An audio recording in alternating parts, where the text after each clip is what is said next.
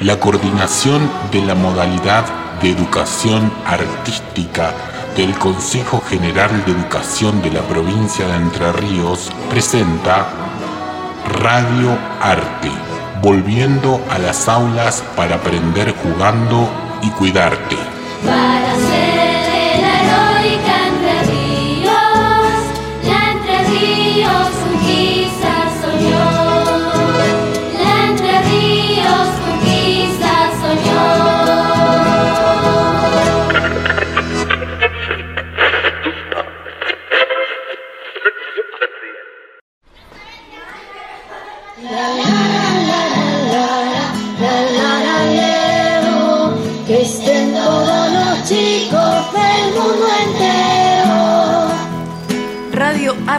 De la Coordinación de la Modalidad Artística del Consejo General de Educación de Entre Ríos presenta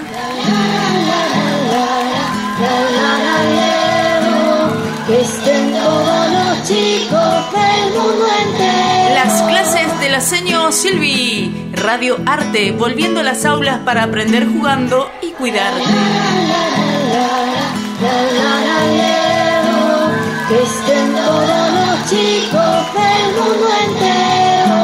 Hola chicos, bienvenidos. Soy la seño de música Silvina Correa de Gualeguay y desde este momento los invito a escuchar y disfrutar de este micro radial pedagógico educativo. Aquí en Radio Arte, la radio del Consejo General de Educación de Entre Ríos. Agradezco a sus directores, la profesora Sofía Velázquez y el profesor Alejandro Sánchez, por brindarme esta oportunidad para poder compartir con ustedes todo lo referido a nuestro folclore tradicional argentino. Además, quiero agradecer a mi gran amigo y colega, el profe Hugo Mena, que realiza toda la producción, compaginación y operación técnica en audio, siempre atento en cada detalle para que todo salga 10 puntos. Les cuento que este micro ha sido creado con el objetivo de hacer un recorrido a lo largo de nuestro país para conocer los diferentes estilos y géneros musicales, además conocer la historia biográfica de nuestros autores, compositores y músicos destacados de nuestra provincia y del país, como así también de nuestras danzas tradicionales y de otros pueblos y culturas de nuestra Latinoamérica.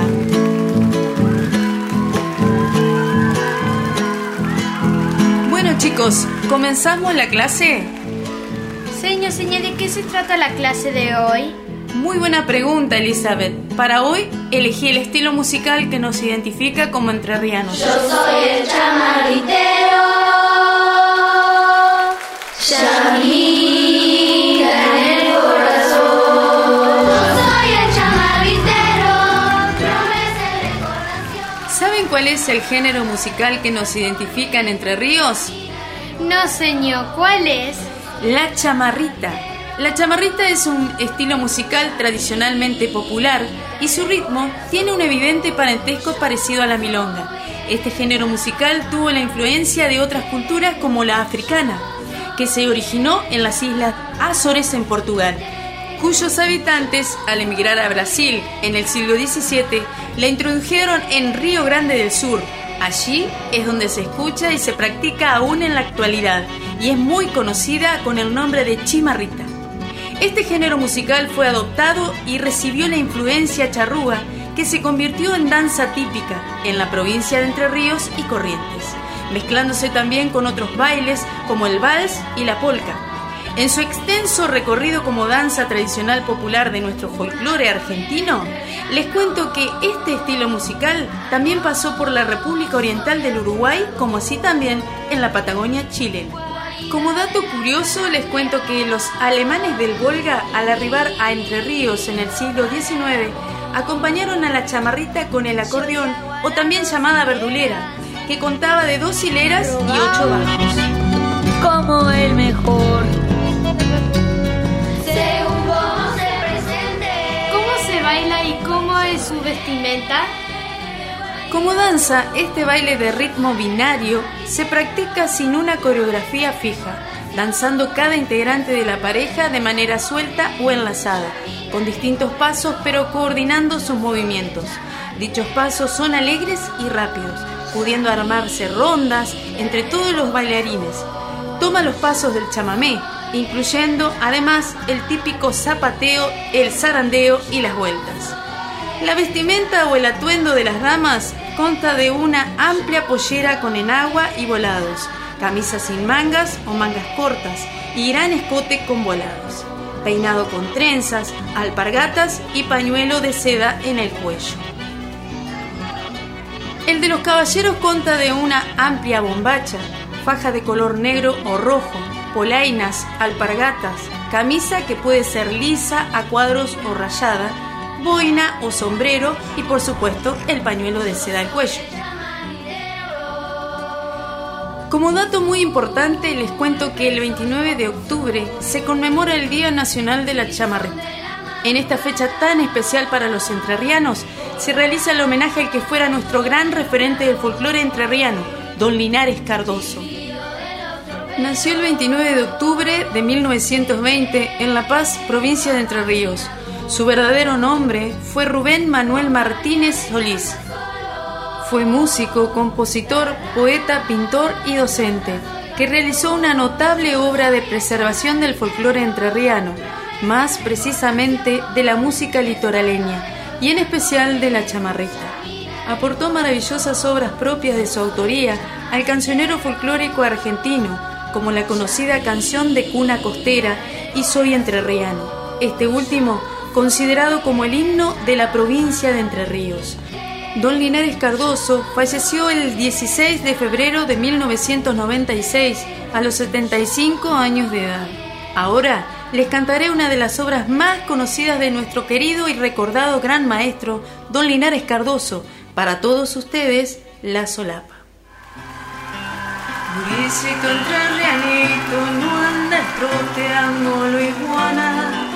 Quédate a dormir en la siesta, búscate una resolana. Revisando los niditos, retosando en los senderos. Hay un duende que castiga, hay sugurices cuatreros. Uh, uh, uh, el canto de la paloma anuncia que la solapa viene bajando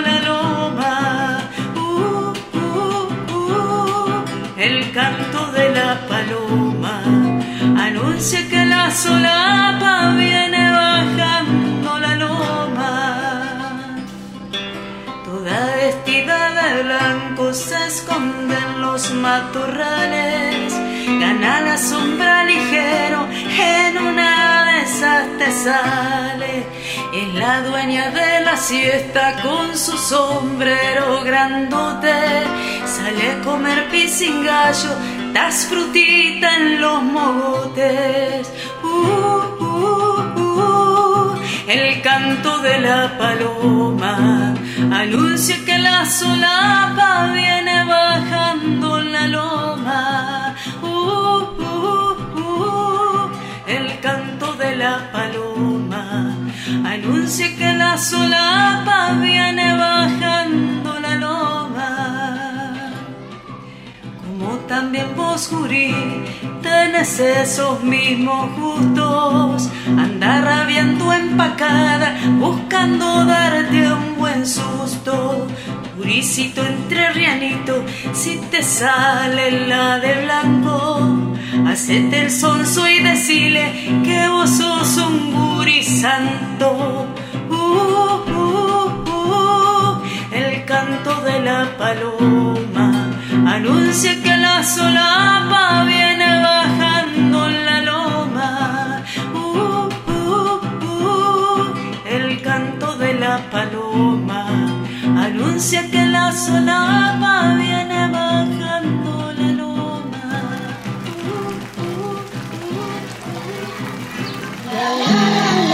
que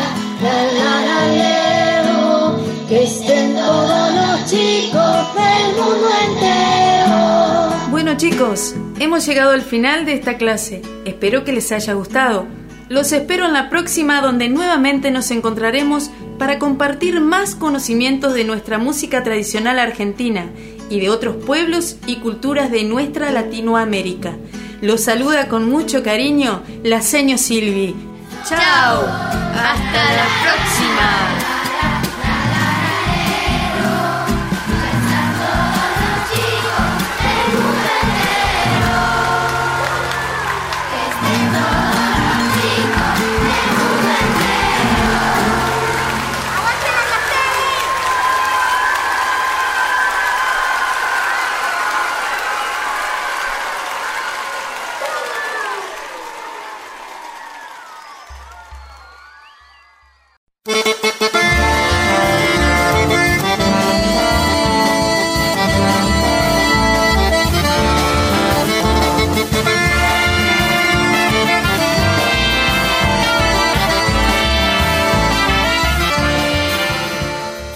Gurises, qué placer saber que me están escuchando. Soy Antonio Tarragó Ross.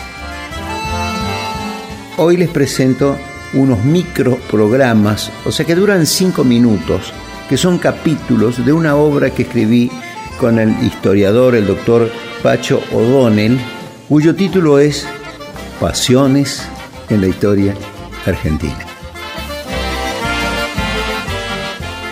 Pasiones en la historia argentina es una obra que escribimos con el escritor, ensayista, el doctor O'Donnell, Pacho O'Donnell, para atesorar y guardar en nuestro corazón con climas musicales de cada región donde ocurrieron estos acontecimientos tan importantes para nuestra historia, para nuestra formación como argentinos. Y esta obra titulamos Pasiones en la historia argentina. Van a advertir ustedes que cada capítulo tiene el ritmo, la forma musical, el lenguaje poético del lugar geográfico donde transcurrieron los acontecimientos. Pasiones en la historia argentina. Pacho O'Donnell, Antonio Tarragorros. En la técnica, el profesor de música Hugo Mena. Aquí estoy en Radio Arte del Consejo General de Educación en la coordinación de la modalidad artística. Radio Arte volviendo a las aulas para aprender jugando y cuidarte.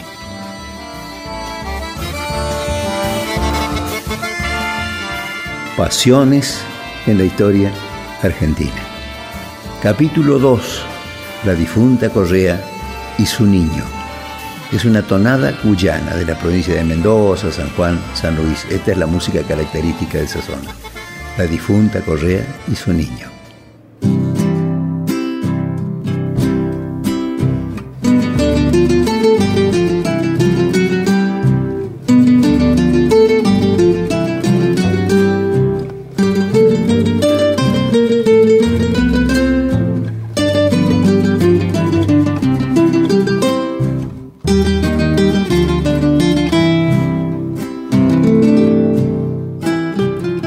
Año 1840. De Olinda Correa era una bella moza sanjuanina que se casó enamorada con un joven apellidado Bustos. Muy pronto ella quedó embarazada y meses después nació un niñito sonriente y vivaracho, del que se sentían muy orgullosos.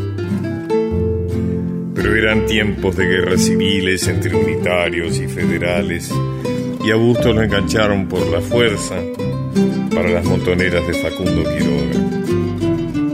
Diolinda, transida de dolor, no soportó la idea de la separación y se lanzó a caminar hacia La Rioja con su crío en brazos. Pero el sol despiadado y el desierto inclemente fueron minando sus fuerzas hasta que luego de caer e incorporarse varias veces, la muerte se abalanzó sobre ella y la derrumbó para siempre. Algunos arrieros que andaban cuatrereando por la zona observaron caranchos volando en círculo y se acercaron a curiosear. Encontraron entonces el cadáver de la Diolinda y no pudieron dar crédito a lo que sus ojos veían. El niño mamaba plácidamente de su pecho el amor venciendo a la muerte. Los hombres cayeron de rodillas, las lágrimas rebalando por sus mejillas curtidas, y se persignaron varias veces mientras a coro rezaron un bendito.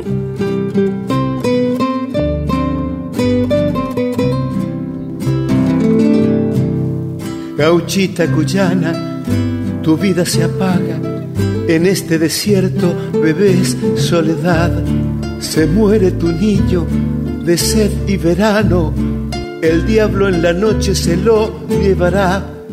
Acechan chimangos, el cielo incendiado, la agónica niña a Dios imploró.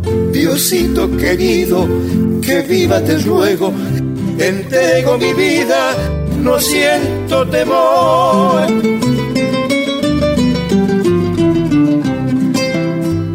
Ay, difuntita correa, tu niño se bebe la vida en tu muerte. Cuando el desierto calcina, tu leche es la vida, la flor de tu alma.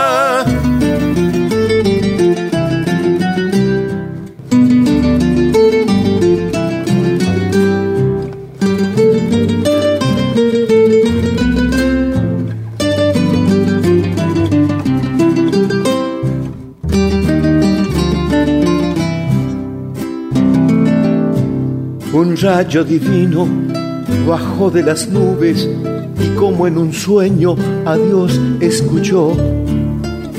De Olinda Correa te espero en el cielo. El gaucho que reza a tu amor sanará. Difunta Correa, ¿quién viva en tu seno? Recorre el camino de la salvación. La muerte no puede y Dios en el cielo bendice a tus hijos, milagro de amor.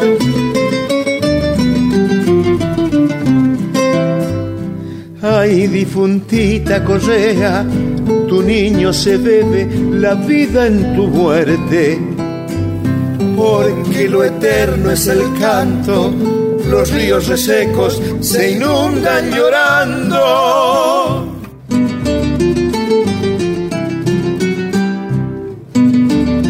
Ese día, mujeres y hombres se arriman al santuario erigido en memoria de la difuntita, como le llaman. Y para agradecerle los milagros con que los ayuda, le dejan cubiertas de camión, muletas, trajes de novia, puertas.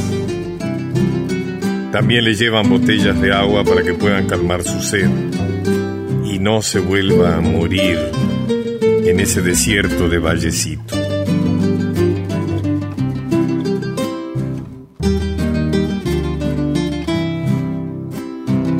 Ay, difuntita correa, tu niño se bebe la vida en tu muerte. Porque lo eterno es el canto, los ríos resecos se inundan llorando.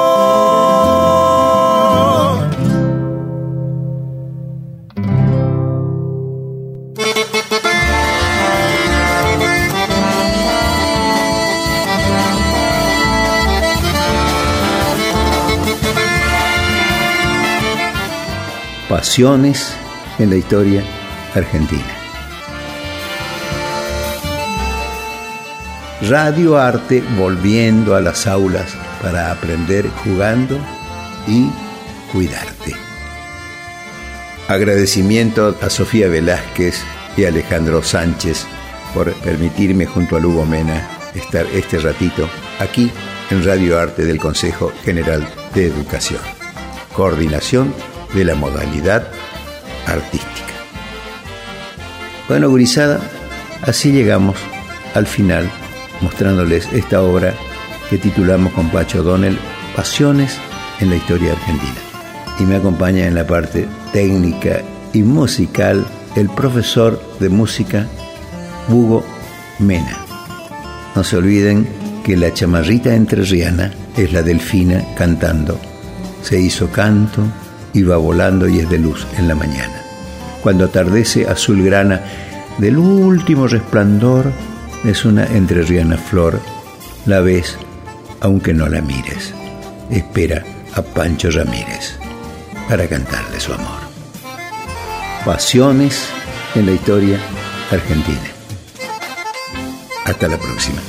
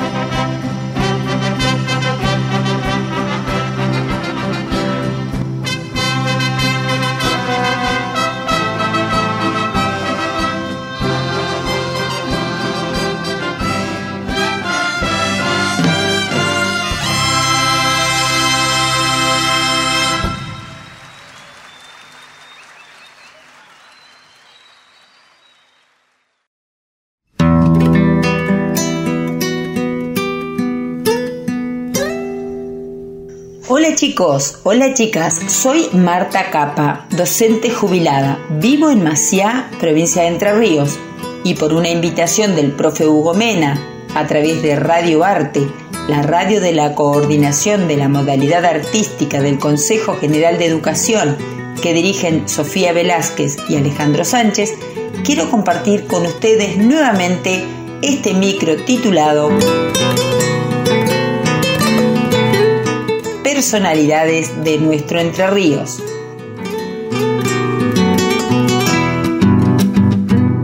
Y en el encuentro de hoy les contaré sobre el departamento Villaguay. El departamento Villaguay limita al oeste con los departamentos La Paz y Paraná, al norte con el departamento Federal, al sur con los departamentos Nogoyá, Tala y Uruguay y al este con los departamentos Colón y San Salvador. El departamento Villaguay comprende las localidades de Estación Raíces, Ingeniero Sájarov, Jubileo, Paso de la Laguna, Villa Clara, Villa Domínguez, Villa Guay y los distritos Vergara, Lucas Norte, Lucas Sud, Mojones Norte, Mojones Sur y Raíces. La cabecera del departamento es Villa Guay, la que fue fundada el 20 de noviembre de 1823. ¿Y ustedes saben por qué se denomina ciudad de encuentros? Porque está ubicada bien en el centro de la provincia. A todos los habitantes de los demás departamentos les queda la misma distancia para encontrarse en la ciudad de Villaguay. Bueno, y entre las personalidades destacadas del departamento de Villaguay y de la ciudad de Villaguay, recordamos hoy a Abelardo Di Mota. Abelardo Di Mota nació el 11 de diciembre de 1821 en Mojones Norte. Fue acordeonista y compositor, se crió en un ambiente rural y se inició en la ejecución del acordeón aprendiendo de los peones rurales de las estancias. Dimota recrea los ritmos litoraleños como el rajido doble, el tanguito montielero, el balseado, el sobrepaso y el chamamé. Dimota compuso más de 200 obras, entre ellas les menciono El Arisco, El Mingo, Motivo Triste, El Entrerriano, Canto Entre Ríos, entre otras. Abelardo Di Mota falleció en Rosario el 15 de junio de 1992.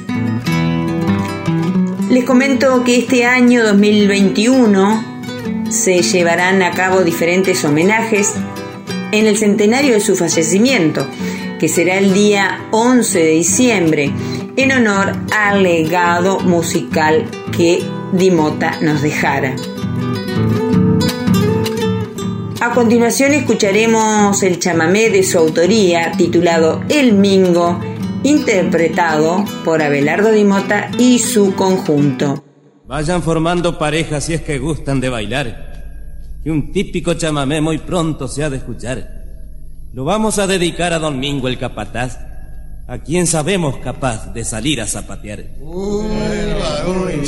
pero muy bien, compañero.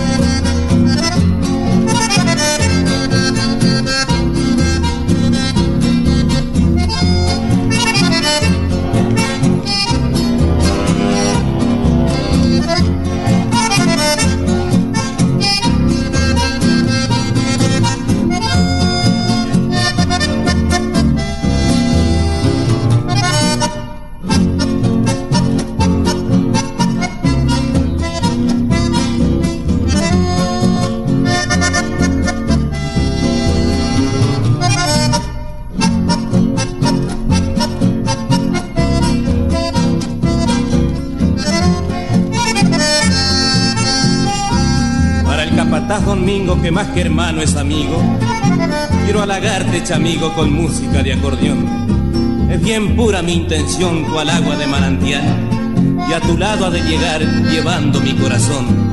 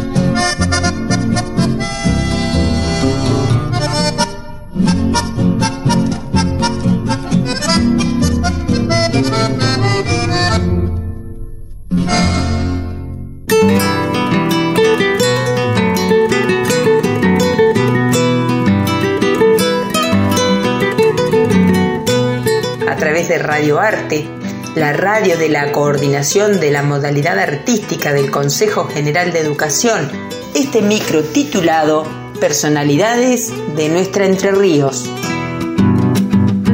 En la edición, compaginación y audio, Hugo Mena. Soy Marta Capa y nuevamente estoy feliz de haber compartido con todos ustedes un micro más titulado Personalidades de nuestra Entre Ríos. Hasta un próximo encuentro, chicos.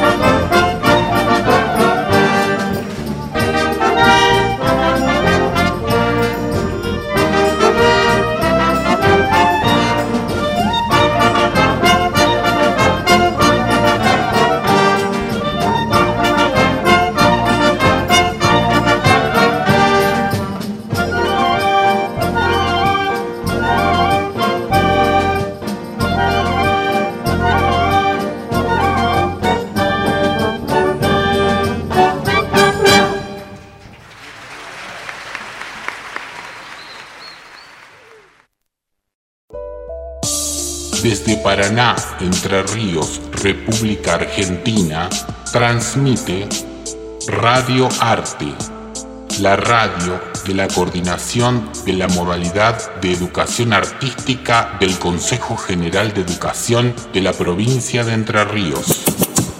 Ni la pobreza ni las dificultades te pueden impedir que con esfuerzo tus metas puedas conseguir. El niño que toma el viento la pobreza ni las dificultades te pueden impedir que con esfuerzo tus metas puedas conseguir. Ni la pobreza ni las dificultades te pueden impedir que con esfuerzo tus metas puedas conseguir.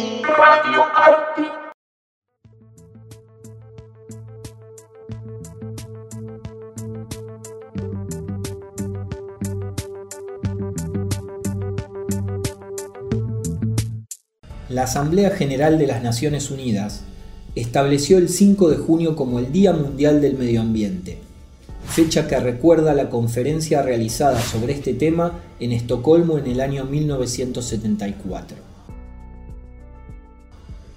El medio ambiente es un sistema formado por elementos naturales y artificiales que están interrelacionados y que pueden ser modificados por la acción humana. El entorno condiciona la forma de vida en la sociedad e incluye valores naturales, sociales y culturales que existen en un lugar y en un momento determinado. Los seres vivos, el suelo, el agua, el aire, los objetos físicos fabricados por el hombre y los elementos simbólicos, como por ejemplo las tradiciones de las comunidades, componen el medio ambiente. La conservación de este es imprescindible para la vida de las generaciones actuales y las venideras. El medio ambiente incluye factores físicos, como el clima y la geología, biológicos, como la población humana, la flora, la fauna, el agua, y socioeconómicos, como la actividad laboral, la urbanización y los conflictos sociales. En la larga evolución de la raza humana y gracias a la rápida aceleración de la ciencia y la tecnología, el hombre ha adquirido el poder de transformar todo aquello que lo rodea, empeorando las condiciones sociales y ambientales a gran escala. Tanto la ONU como el resto de los gobiernos de los países del mundo pusieron en marcha programas específicos que tienen por finalidad sensibilizar a la población sobre el cuidado y la preservación del medio ambiente a nivel local, regional y mundial. Los objetivos propuestos implican que las personas y las comunidades se conviertan en agentes activos del desarrollo sustentable y se fomente la cooperación para un crecimiento sostenible. La protección y el mejoramiento del medio humano es una cuestión fundamental que afecta al bienestar de los pueblos y el desarrollo económico del mundo entero. Esto garantizará que todas las naciones y personas disfruten de un futuro más próspero y seguro.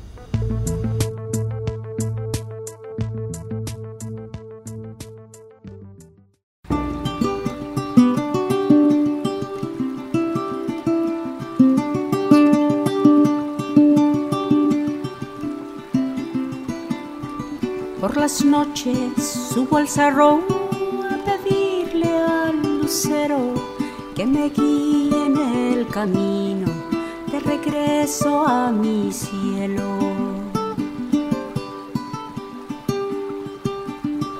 Lucerito, sos mi guía, las estrellitas me esperan. En la tierra eché raíces y en el cielo mi alma juega.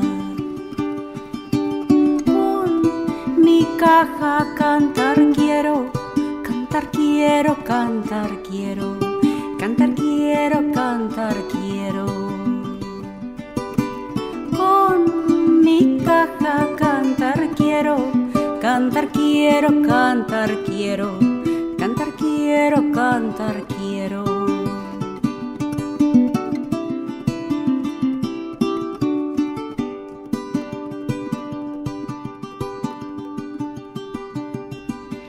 coplas en los cerros porque así lo siento yo. Mi cajita me acompaña latiendo en el corazón. Con mi caja cantar quiero, cantar quiero, cantar quiero, cantar quiero, cantar quiero. Con mi caja cantar quiero Cantar quiero, cantar quiero, cantar quiero, cantar quiero, cantar quiero, cantar quiero, cantar quiero, cantar quiero, cantar quiero, cantar quiero, cantar quiero, cantar quiero.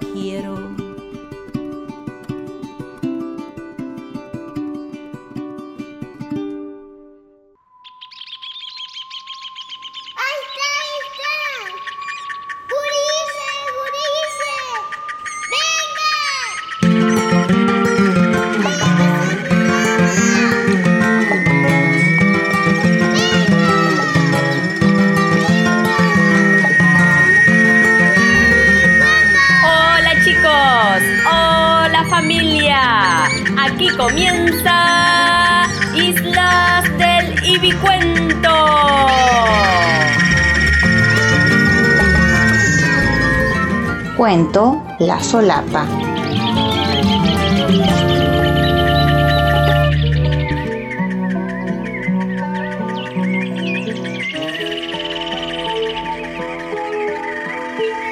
mes de diciembre habían terminado las clases. Antonio y Martín eran dos niños, de 9 y 10 años. Ellos eran primos y estaban muy contentos, porque como todos los años, pasarían sus vacaciones de verano en la casa de sus abuelos, que vivían por Arroyo Brazo Chico. Aquellos primos disfrutaban mucho estar juntos cuando iban a la casa de sus abuelos. Sí, allá, allá en la isla. Nunca se aburrían. Se levantaban tempranito y desayunaban mate cocido con pan casero. Luego salían silbando bajito para el muelle, pasando horas pescando por los mojarreros que el abuelo tan paciente preparaba. También jugaban a la pelota, recorrían la plantación de álamos y por las tardes se bañaban en el río. Eso sí, siempre bajo la mirada atenta de los mayores, que aprovechaban a matear bajo el sauce, mientras sus queridos nietos se daban refrescantes y divertidos chapuzones.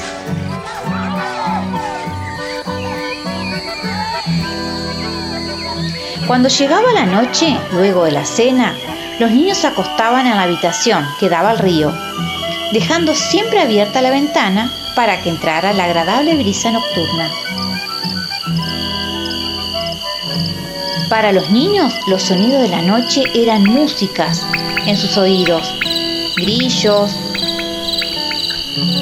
y ranas se escuchaban en el monte.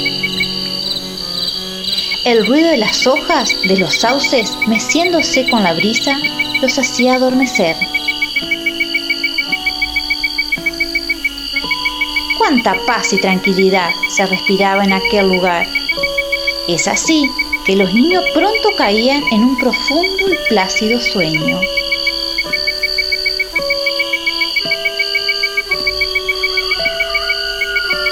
Con el amanecer, nuevamente comenzaba otro día más de juegos, aventuras y diversión.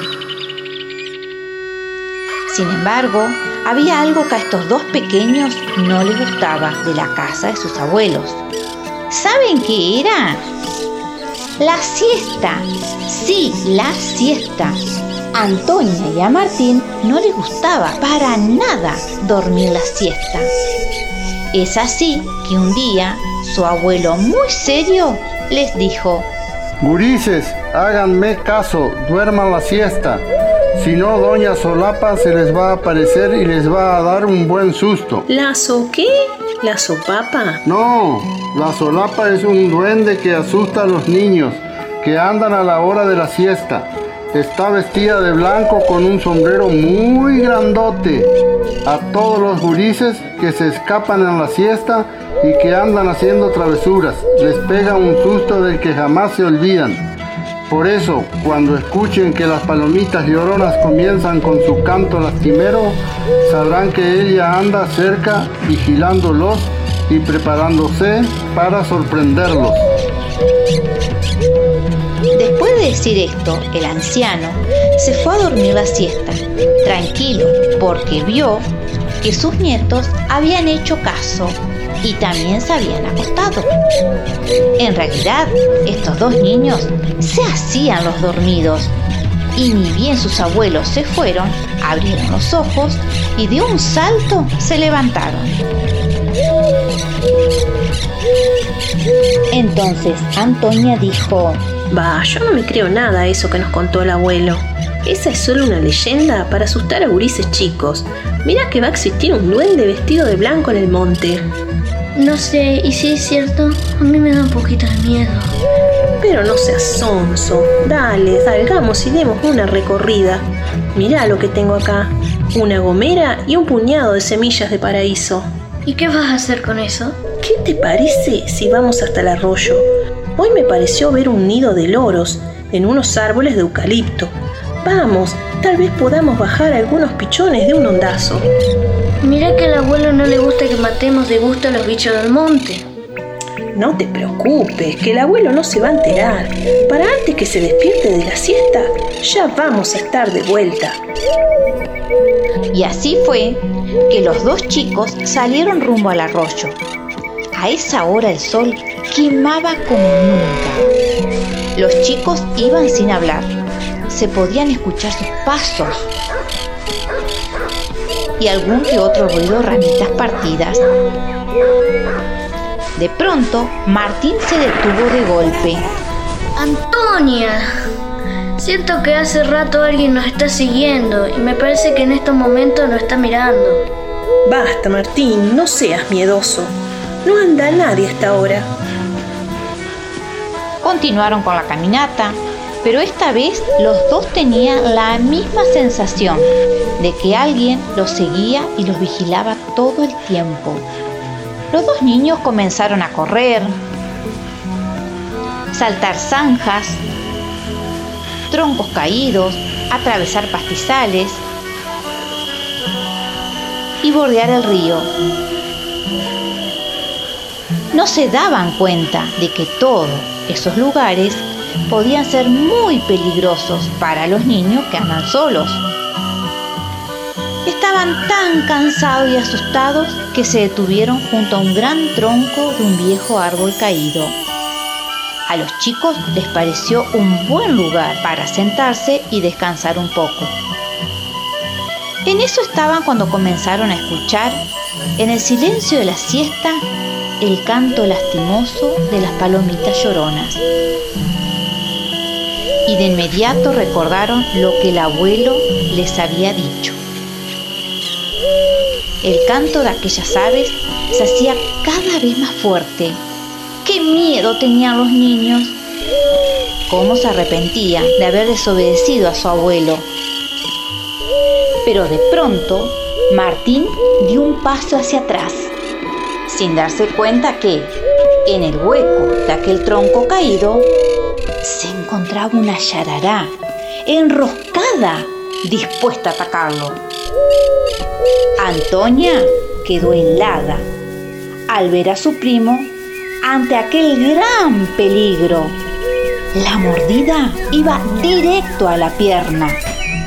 Cuando la serpiente se despegó del suelo y ya mostraba sus dientes, sucedió algo inesperado. Desde el pastizal salió un hada un enorme sombrero y toda vestida de blanco. De inmediato, aquella tomó del brazo a Martín, levantándolo en el aire e impidiendo que la yarará mordiera la pierna del niño. Los chicos no podían creer lo que estaba viendo, ni tampoco lo que había sucedido. La solapa los había salvado de la mortal mordida de la yarará. helada de una altura impresionante, luminosamente blanca y muy bella, se paró delante de ellos y les habló de este modo. Yo soy la solapa y soy helada protectora de las siestas entrerrianas. No soy mala, los protejo de los peligros que pueden encontrar al andar solos, como la picadura de una víbora, una caída al río, una herida con un anzuelo, la chuza de un pescador o cualquier otro peligro del monte y de los ríos. ¡Ah! Pero eso sí, a los niños traviesos que cazan pajaritos, destruyen nidos o gomerean algún animal, les pego un buen susto que nunca se olvidarán. Yo también soy protectora de los montes. Sepan que este lugar es maravilloso gracias a cada uno de los seres vivos que habitan en él. Y después de decir esto, la solapa tomó la gomera que tenía Antonia en el bolsillo y la partió en dos pedazos. La solapa sonrió, dio media vuelta y lentamente se perdió entre los pastizales. Antonia y Martín ese día aprendieron dos lecciones importantes. La primera no desobedecer jamás a sus padres y abuelos. Y la segunda, a cuidar y respetar a todos los seres vivos del monte. Antonio y Martín nunca contaron lo sucedido, pero eso sí, no pasó un solo día sin que durmieran una hermosa siesta. Y colorín colorado, este cuento se ha terminado.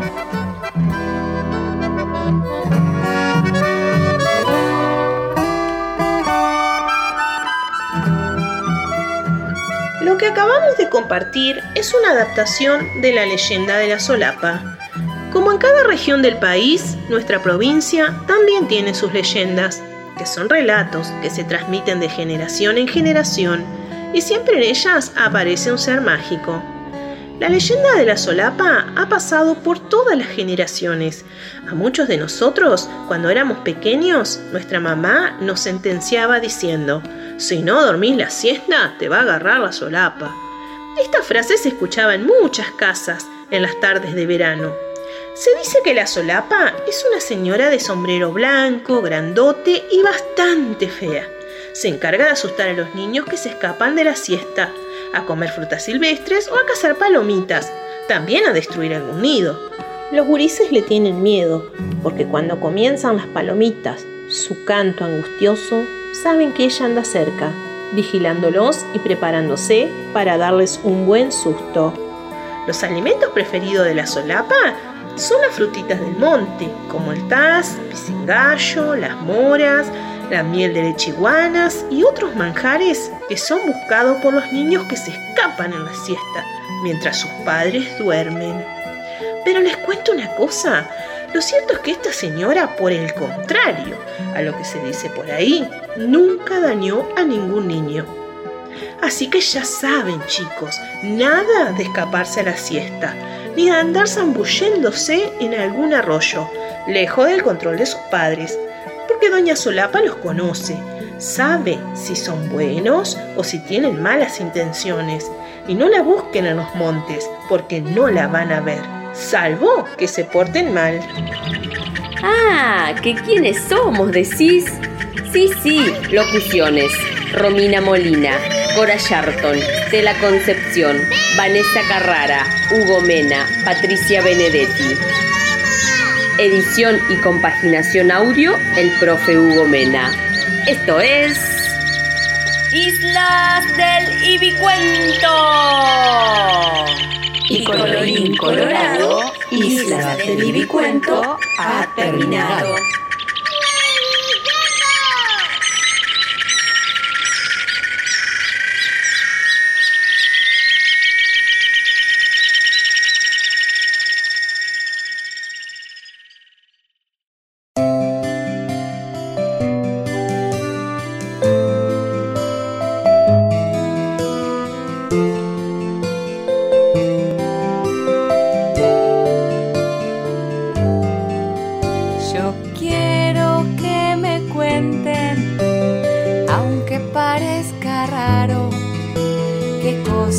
Pueden ver con los ojos cerrados.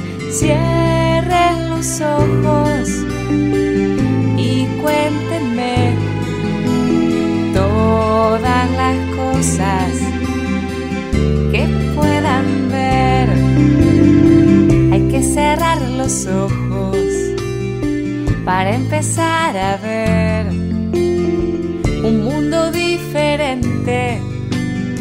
que es bueno conocer.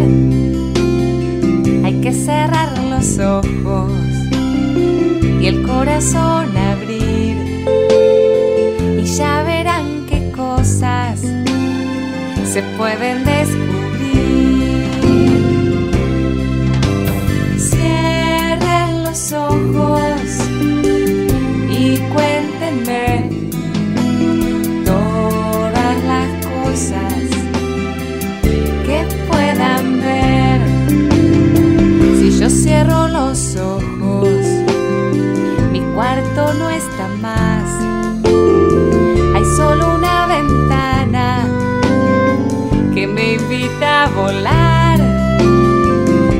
La noche es como el día y allí puedo encontrar tantas cosas perdidas que no quiero olvidar.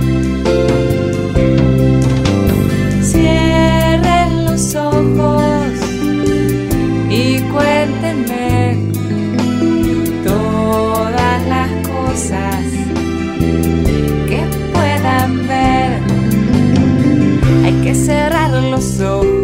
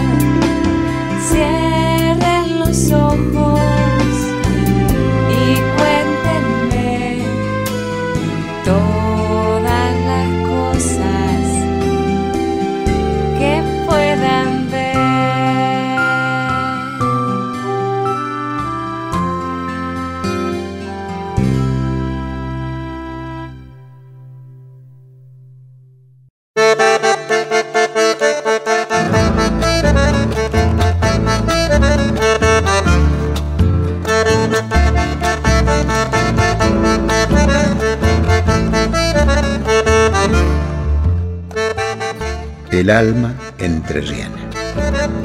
Rescate cultural del cancionero entrerriano. Cuatro volúmenes, 48 canciones, fascículos conteniendo la flora, la fauna y las biografías de las personalidades de la cultura de la provincia de Entre Ríos. El alma entrerriana. Radio Arte la radio de la coordinación de la modalidad artística del Consejo General de Educación de la provincia de Entre Ríos. El alma entrerriana. Rescate cultural.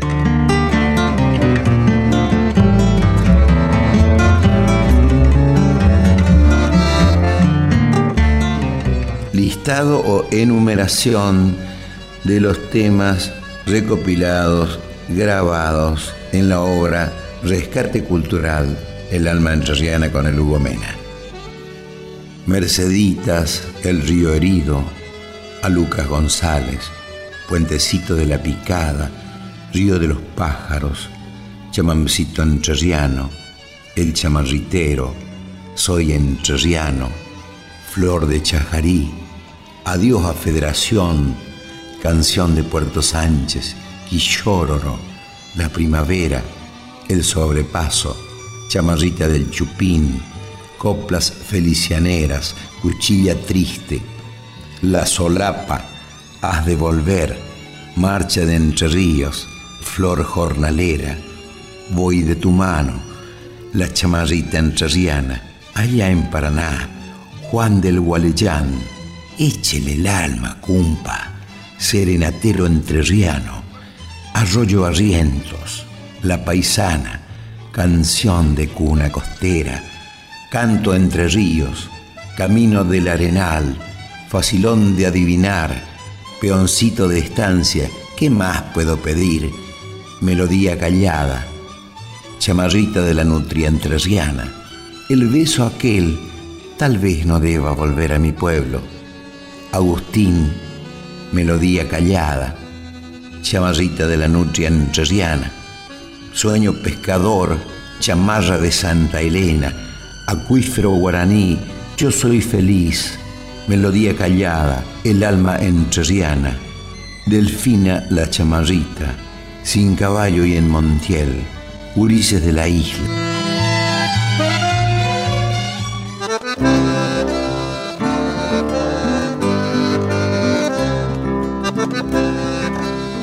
Y ahora el audio de un video que hicimos para Rescate Cultural El Alma Entrerriana. En realidad son 22 horas de video. Televisión Chamarrita, La Nutria Entrerriana. Capítulo 1 Los Patos, de Antonio Tarragorros, con dibujos de Tabaré y la voz de Hugo Mena. Las aventuras de Chamarrita, la nutria entrerriana.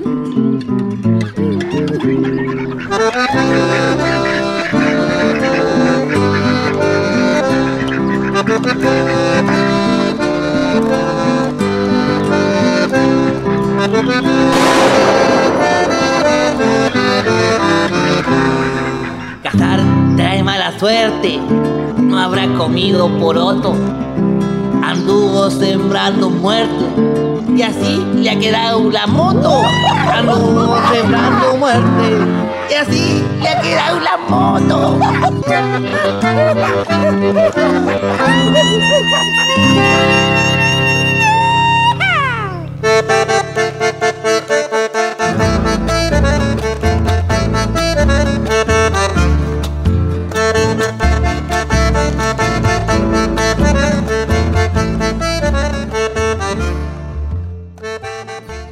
Recopilación, investigación, Hugo Mena, Antonio Terragorros. Grabado en Hudson, provincia de Buenos Aires, técnico el maestro Trabuco González. En Diamante, provincia de Entre Ríos, técnico Claudio Cadur. En Gualeguay, provincia de Entre Ríos, técnico Gustavo Correa. Entre los años 2006 y 2007. Conducción Antonio Tarragorros, edición a cargo del maestro Hugo Mena, El alma entre ríos.